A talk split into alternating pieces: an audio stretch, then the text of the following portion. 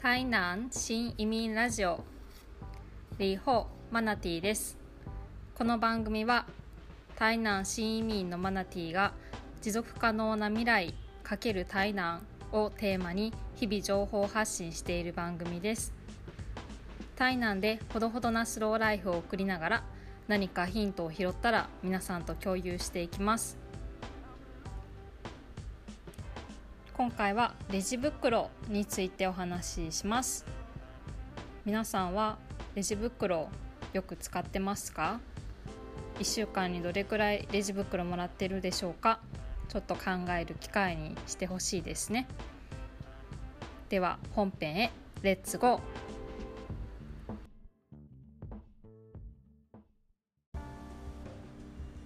チャプター1レジ袋規制。日本でもレジ袋を有料化しているお店は増えています。私の地元でもコープ生協ですね。とかイオン系列のお店は有料化しているお店が多いですね。でも行政による規制の流れというのは強くないです。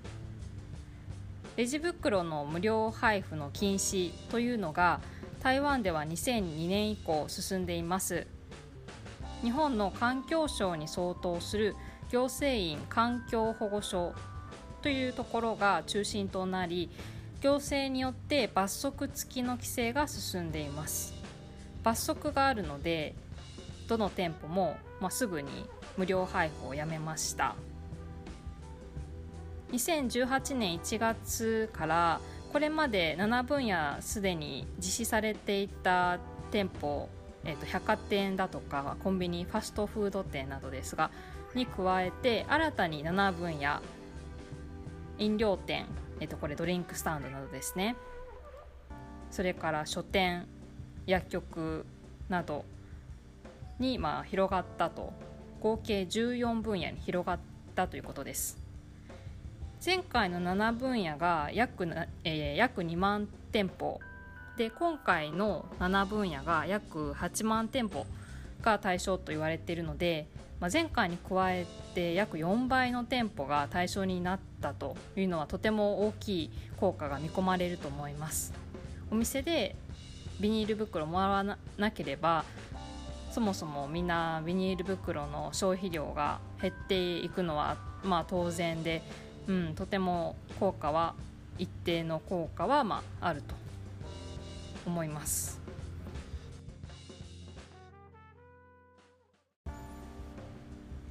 チャプター2有料レジ袋イコール有料ゴミ袋へ。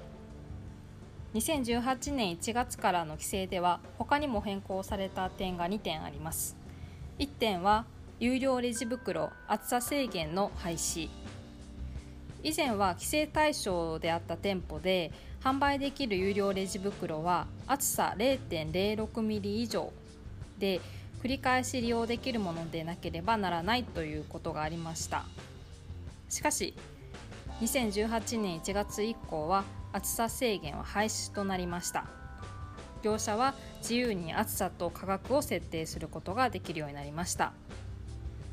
まあ、このことについては結構市民から批判がその暑さ制限についてはあったのでこんな暑かったら 暑さが暑かったら環境保護じゃないじゃんっていうねそういう意見が多かったんで当然のことかなと思います。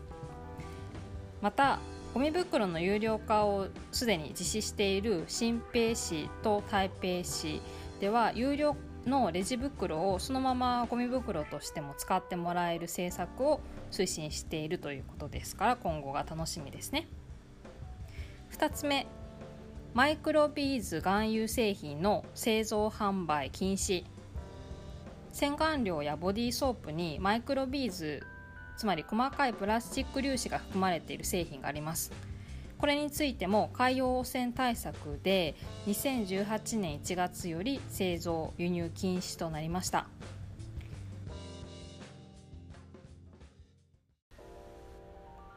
チャプター3今回のまとめ。チャプター2で台北市と新北市では有料レジ袋を有料ゴミ袋としても使える政策を推進しているっていうお話をしましたが私が住んでる台南はまだ地方都市ですからそこまで進んではいません。街中にはまだまだ不法投棄も多いようですし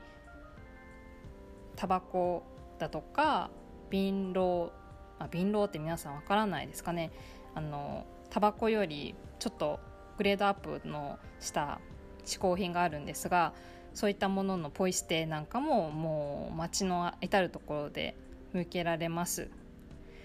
まあ台湾全体でいくとまだまだ市民の環境保全への意識は高まっているかどうかっていったちょっとハテナな部分もあります。ただ行政がどんどん引っ張っていってるっていうのは一つ評価できることかなと思います。ではまた次回。再会。